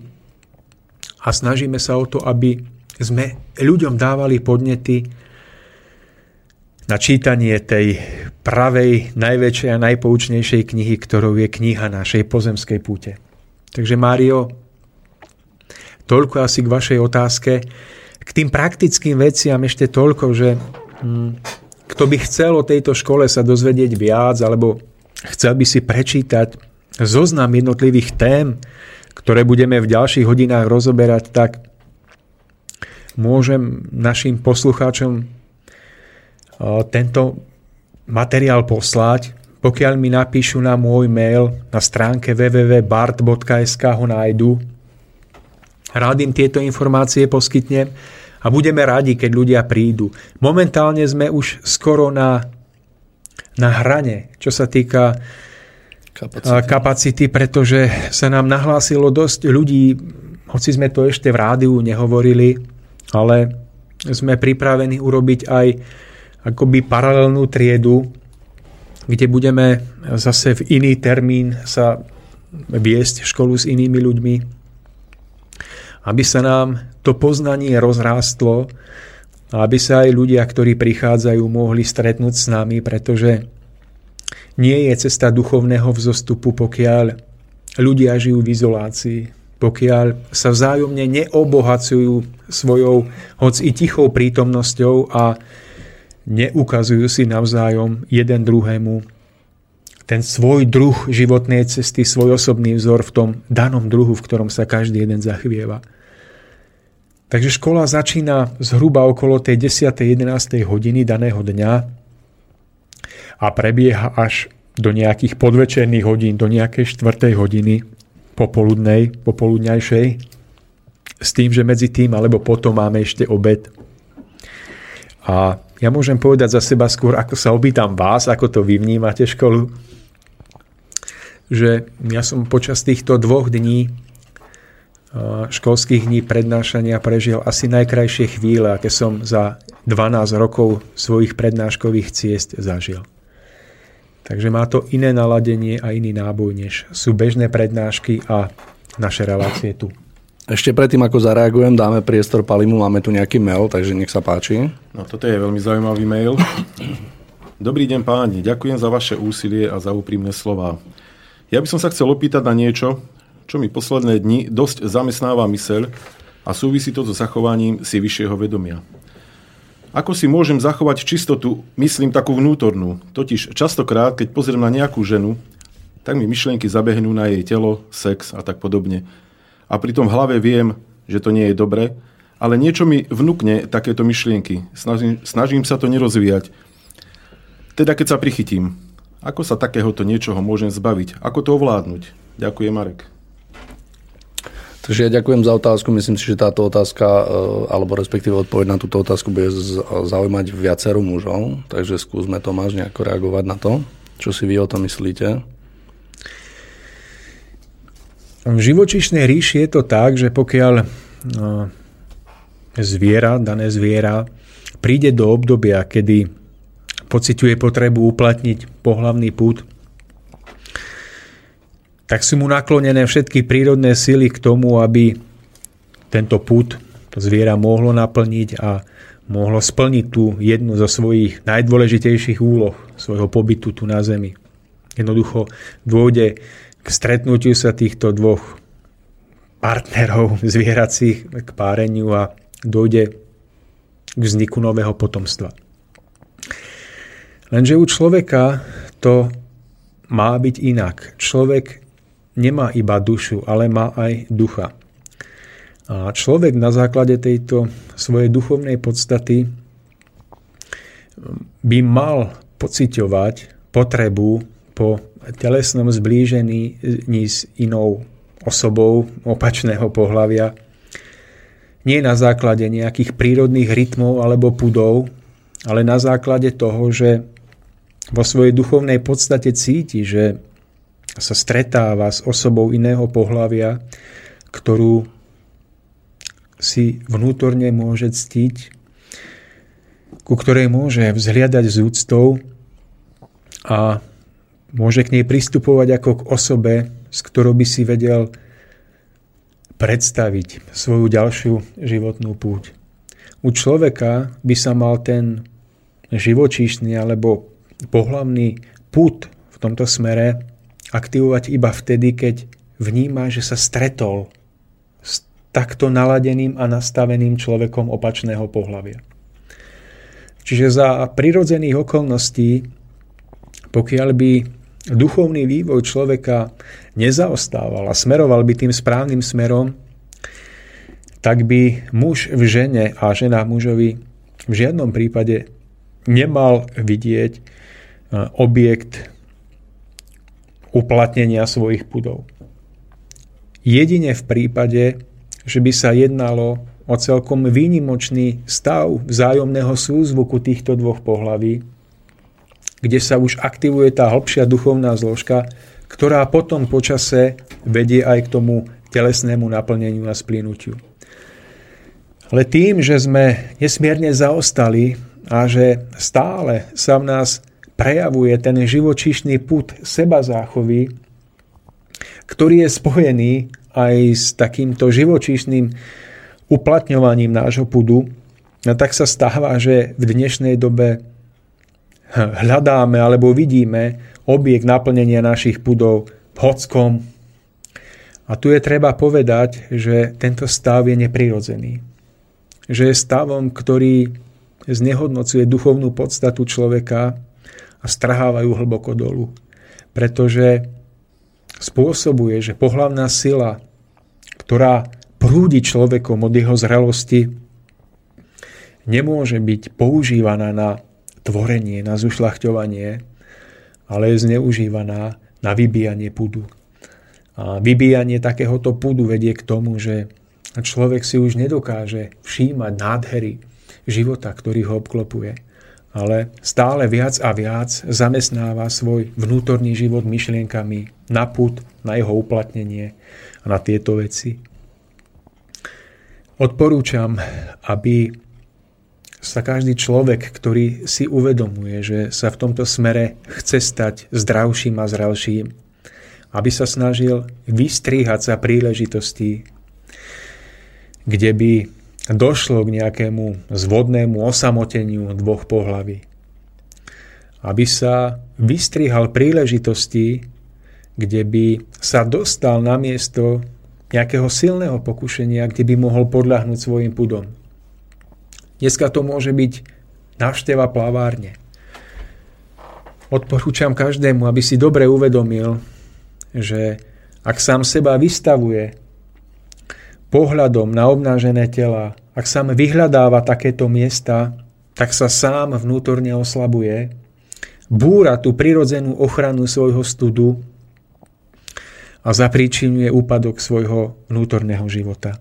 To sa prejaví tým, že človek stratí chuť tvoriť. Stratí chuť ísť do života radosne, pretože celá jeho sila je spotrebovávaná iba na uplatňovanie a ukájanie pudov. Dôležité je, aby si človek uvedomil, že to nebezpečie nečíha iba na plavárni alebo na pláži, na dovolenke. Dnes to môže byť v počítači, pri návšteve internetu, rôznych stránok. Kto sa snaží o vnútorne zdravý a tvorivý život, mal by si uvedomiť, že aj týmto veciam je potrebné sa v dnešnej dobe vedome vystrihať. Mnoho ľudí si myslí, že sú tak silnými, že oni bez problémov môžu ísť tam alebo onám. Môžu sa pozerať na také onaké internetové stránky, veď oni predsa sú dosť silní. A práve v tejto ich pícha ješitnosti je ukrytý kameň ich úrazu a ďalšieho pádu v tomto smere. Múdry človek v dnešnej dobe vie, že celý myšlienkový svet je v tomto smere úplne prehnitý a preplnený všetkými formami náruživosti, vášne a žiadostivosti. Tieto myšlienky od jednotlivých ľudí dotierajú aj na tých, ktorí sú ešte vnútorne čistí a silní a snažia sa ich strhnúť. Preto je potrebné zmeniť svoj život tak, aby človek stále vedomejšie sa vystrihal situáciám, miestam a okolnostiam, kde by mu mohol byť zasadený úder pod pás. Je to v dnešnej dobe dosť náročné, pretože žijeme v prostredí, ktoré nás núti pohybovať sa v spoločnosti, v počítačovom svete a podobne. Ale je veľmi dôležité vedome sa snažiť od tohoto života otiahnuť a viacej sa vrátiť do reality vzťahov. Viacej sa vrátiť do reálneho života e, s partnerom, s partnerkou, do reálneho života s deťmi, ktoré možno máme, s priateľmi. A vedome sa vystríhať tomuto obrovskému mínovému polu, kde skutočne padajú aj tí najsilnejší. Takže moja odpoveď spočíva v tom uvedomiť si, že prepestovaný púd je niečím neprirodzeným. Že keď mu podľahneme, tak sa oberáme o tvorivú silu, ktorá je nám darovaná na náš duchovný rozvoj a na tvorenie iných hodnot po zemskom živote. Pretože doslova krvácame tým, že strácame energiu na vyplitvávaní cez pudy. Čiže je to neprirodzený stav a uchrániť sa mu v dnešnej dobe môžeme z môjho hľadiska predovšetkým tým, že sa budeme vedome vystríhať situáciám, kde môžeme byť čo i len jedným pohľadom zatiahnutí do myšlienok, ktoré úplne zatemnia e, triezvosť nášho duchovného úsudku a strhnú nás nadol. Preto touto cestou zároveň varujem všetkých ľudí, ktorí nás aj počúvajú pri rádiu a ktorí vysedávajú pri počítačoch, aby si dobre zvážili, čo budú robiť, keď nás počúvajú, keď počúvajú iné relácie. Aby nezmyselne nesedeli pri počítači a neklikali po jednotlivých stránkach, pretože je iba otázka času, kedy šliapnú na mínu a vybuchnú. Aby si radšej aj pri počúvaní slobodného vysielača našli nejakú zmysluplnú tvorivú ručnú prácu. Ja pri počúvaní napríklad intenzívne vyrezávam. Čiže pozor na to, na aké miesta chodíme. Obyčajná dovolenka na pláži môže byť nesmiernym rizikom pre stabilitu a pevnosť nášho vnútorného života. Obyčajná návšteva internetu, kde človek nezmyselne stratí bdelosť svojej duše, môže byť šliapnutím na nastavenú mínu. Otvorenie kdejakého časopisu knihy, toto všetko sú miesta, kde nám tento systém, kde nám tá diablová ruka prináša passe, do ktorých nás chce chytiť. Preto návrat k prirodzenému životu, otrhnutému od tejto drsnej virtuality, je cestou k uzdraveniu duše. A obrovský pozor na deti. Pretože v dnešnej dobe, Mário, my sme sa mali baviť o školstve, tam sme si mali niečo povedať, sme si nepovedali. Sú deti, malé deti od 5. 6. roku svojho života, pod záštitou modernej školskej výuky, koncepcie výuky, doslova vhadzované na kolbište internetizácie všelijakých internetových hier a aplikácií a manipulácií, kde sú už len jednou nohou od toho, aby sa internet stal náhrobným kameňom ich duševného mravného života. Preto hovorím, to vyššie vedomie v školstve by sa malo prejaviť predovšetkým tým, že deti práve naopak budú otrhnuté od počítačov, od virtuality života, od všetkých nezmyselných aplikácií a hier, do reality, do prírody, aby sa opäť učili poznávať zvieratka, vtáctvo, aby sa opäť učili poznávať dreviny, kvety, a hlavne, aby sa učili obrábať pôdu, pretože prichádza doba, kedy vám žiadny titul nepomôže. Prichádza doba, kedy nemusia byť potraviny v hypermarketoch. A kedy sa ukáže, že sedliak, ktorý s láskou pozná prírodu, v ktorej žije, sedliak, ktorý dokáže pracovať s pluhom, ktorý má nejaký ten hektár pôdy, je na tom lepšie ako kdejaký múdr, pudr, judr, manažer, ktorý v skutočnosti je odrezaný od reality života, ktorého spoločnosť vymasírovala tak, že práve v škole, do ktorej chodil, v ňom ubila jeho duchovné vnímanie skutočného zmyslu života. Pod nánosom všetkých rozpitvaných informácií daného odboru. Takže chráňme v tom nie len seba, ale aj svoje deti. Snažme sa robiť všetko preto, aby tie deti nemuseli sedieť pri počítači, nemuseli počúvať každý večer rozprávky z počítača. Radšej si sadníme ku nimi, čítajme im rozprávky z kníh, Učme ich načerpávať informácie nie iba z internetu a z Wikipédie a z YouTube, ale aj z kníh, z reálnych rozhovorov, e, z medziludských vzťahov. Ja keď idem deťom rozprávať rozprávky, ja sa len, ja len si zúfam, že to nenahrávam.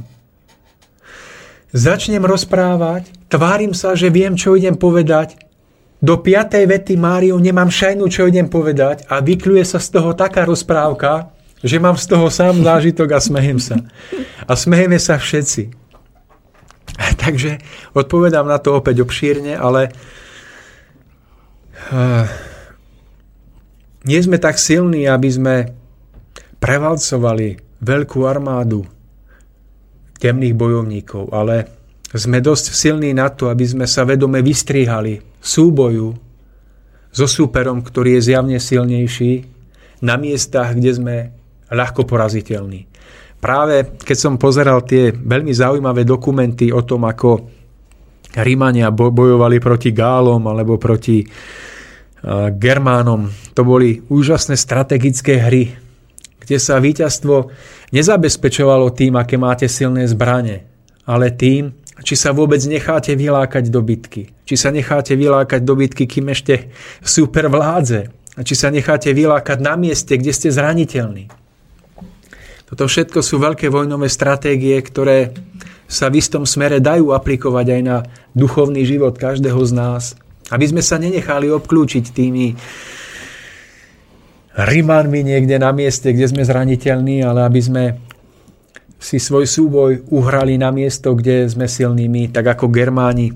Teda nie Germ, áno, Germáni boli silní práve v tých lesoch Germánie, kde sa Rimania vôbec nevedeli pohybovať, kde sa topili v bažinách, nevedeli sa pohybovať s tými svojimi nákladmi a koňmi a vozmi v pralesoch, tak tam práve Germáni vyhrali práve preto, že vedeli, ako a kde si majú načasovať svoj boj. Takže nebuďme naivnými ovečkami a strážme si, čo otvoríme, kde otvoríme, a čo otvoríme. A čo otvoríme. veľmi vyčerpávajúcu odpo- odpoveď som veľmi rád, že to odznelo práve takto. Verím, že bola postačujúca pre nášho poslucháča. Myslím, že tam mám ešte nejaký mail, Pali. Ale tá téma je hlbšia. To ja, som odpovedal iba z to je, vonkajších prejavov. O tom by sme roz, mohli rozprávať do nedele, si myslím, že je to No neviem, máme tu 10 minút do konca relácie, tak neviem, chceme mail alebo ešte k tej škole tému. asi by sme sa mohli kratučko, ale ak máte mail, kľudne dajme ten mail. Skúsme, aká je otázka. No, to je taký aktuálny na dnešnú tému. Zdravím vás, páni. Na jednej prednáške som počul taký názor, že táto Zem je rozvojová planéta a bytosti, ktoré postúpili v tzv. škole života, túto Zem opúšťajú a prenechávajú menej vyvinutým bytostiam. Dalo by sa to aplikovať na rozširovanie islámu do Európy? Pýta sa Jozef. No, ja sa nazdávam, že táto zem nemá byť slušnými a ušlachtilými ľuďmi opustená, aby bola prenechaná tak, takzvaným tým akoby menej vedomým alebo menej zrelým ľuďom. Ja sa nazdávam, že táto zem je veľmi cenná a mali by sme sa snažiť o to zachovať ju a mali by sme sa snažiť o to, aby aby sme nie zbraňou, ale predovšetkým rozvíjaním našej vlastnej zralosti a prístupu k životu rozširovali zástupy tých ľudí, ktorí na túto zem patria. Ja sa nenazdávam, že nás vykúpi nejaký zázrak a že sa z tejto šlamastiky vymotáme bez obetí a bez utrpenia. Nazdávam sa, že je pred nami veľmi náročná a bolesná doba, bez ohľadu na to, či sme starí, alebo mladí, alebo vzdelaní, alebo nevzdelaní. Dotkne sa to každého z nás. Dôležité ale je, aby sme v tom utrpení, ktoré pravdepodobne prichádza a príde, aby sme v tom vedeli rozpoznať svoj spolupodiel zodpovednosti a aby sme nehoreli fanatickým hnevom, ale dokázali v tom múdro uniesť svoju zodpovednosť a a zvrátili aspoň to, čo sa ešte zvrátiť dá. Aj keď hra je rozohratá tak, že bez obetí to už asi nepôjde. Takže ďakujem. Ja by som sa ešte predsa len vrátil k tej škole duchovného rozhľadu, o ktorej sme teraz spolu hovorili. Myslím, že neviem, asi sa nič nestane, keď 5 minút troška preťahneme reláciu Pali. Či nemáme ten čas? Neviem, musí nám to Peťo dovoliť. Ale asi to nebude nutné, Mário. Dobre, asi asi to nebude nutné. Neviem, čo na záver len tak dodať. Od, od, odznelo vlastne toto podujatie pre našich poslucháčov je asi podstatné, že vlastne na stránke www.bart.sk je kontakt na Tomáša, kde po jeho, vlastne keď sa s ním skontaktujete, tak myslím si, že veľmi rád vám odozdá info, ktoré bude potrebné na to, kedy, kedy prísť. Ak by ste chceli prísť, čo, o čom sa tam bude rozprávať. Môj názor je taký, že ja to vnímam vysoko pozitívne. Som veľmi rád, že mi bolo v živote umožnené sa niečo takéhoto zúčastniť. Ja mám veľmi rád to prostredie, veľmi rád mám tých tých ľudí. A ja som veľmi rád, že v mojom živote som vôbec takýchto ľudí stretol. Hej, nie, nie je to tak vlastne dávno. Takže e, vnímam to obdobne, ako Tomáš povedal, že je to, je to fakt taká, e, nechcem to miesto nejako ponížiť, ale taká nabíjáreň, kde fakt človek príde. Ja osobne sa tam dokážem veľmi nabiť a s tou energiou a so všetkým tým, čo tam človek získa, potom e, vlastne vychádza takto vyzbrojený do všet, všetných dní. Mne osobne to veľmi pomáha a priznám sa, že sa mi ani nestáva, že by som stredu ležal na zemi práve naopak. Ja som to prehnal. Rozumiem, veď ja rozumiem tak obrázne, že naozaj naozaj mňa, mňa tá energia, ja aj sám, sám samostatne za seba, keď poviem sa, dokážem tak proste nabiť. Pre mňa je veľkým takým takým týmto, takou baterkou náš pes, ktorého vlastne každé ráno zoberiem vonku, hej, ráno stanete, oblečíte sa v lete, keď je ešte niečo pred piatou, zoberete psa, idete na hodinu a pol. Ja za tú hodinu a pol preberem úplne všetko, hej, to znamená od, od toho, že ak som prežil nejaký ťažší sen, treba sa troška spamätať, hej, 20 minút, kým sa človek dostane do obrazu, človek poďakuje, preberie všetky tie veci a tak sa nastaví do toho dňa. A keď sa vrátim z tej prechádzky, tak už jednoducho som schopný už len naladiť tých ľudí, že nedovolím, aby, aby ma rozladili. Dobre, na záver ešte Mario, Tomáš ešte niečo? na záver by som rád uh, povedal a dal našim poslucháčom do pozornosti, že podobná škola, ako máme my u nás v Ľubochni, prebieha aj u našich priateľov a spoluputníkov v Českej zemi. Tá škola prebieha v Strakách, v Čechách, takže ktokoľvek budete mať záujem, tak a ste z Českej zeme alebo z Moravy a máte to tam bližšie, tak samozrejme môžete sa na mňa obrátiť, ja vám dám kontakty na zodpovedných ľudí, ktorí vám potom ponúknú bližšie informácie vlastne e, obsahová náplň školy v Čechách a u nás je podobná, je vlastne osnovou daná, ale tak na Slovensku ako aj v Čechách, vďaka tomu, že každý jeden z tých prednášajúcich je iný, tak sa na danú tému pozerá z iného uhla pohľadu, dokáže ju opísať a zafarbiť ešte inak než ten druhý. Takže napriek tomu, že máme tie osnovy jednotné, tak e, ten druh prežitia je úplne iný v Čechách ako na Slovensku a predpokladám, že to tak aj má byť, pretože nemáme sa navzájom kopírovať, nemáme navzájom e, sa napodobňovať, ale máme byť každý originálny a máme byť samými sebou. Takže kto budete mať záujem e, prihlásiť sa do školy v Čechách, tak môžete ma kontaktovať, ja vám potom dám vedieť ako ďalej. Tak ja verím, že o, o záujem o tento druh školy vlastne naozaj vznikne a ja budem veľmi rád, pokiaľ sa ten počet vlastne troška rozšíri. Nachádzame sa v závere samotnej relácie. Čo dodať? Ja som nesmierne rád, že som sa dnes mohol tohto tu zúčastniť Samozrejme vďaka patrí aj môjmu hostovi Tomášovi Lajmonovi za to, že sme si tu toho tak veľa odozdali. Ďakujem aj Palimu techniky, bez ktorého by Ďakujem, to tu nefungovalo. Takže milí poslucháči, lúčim sa s vami od mikrofónu, vás prevádzal Mário Kováčik a do, do počutia. Do počutia, áno. Dobrú noc. Dobrú noc, priatelia. Ano.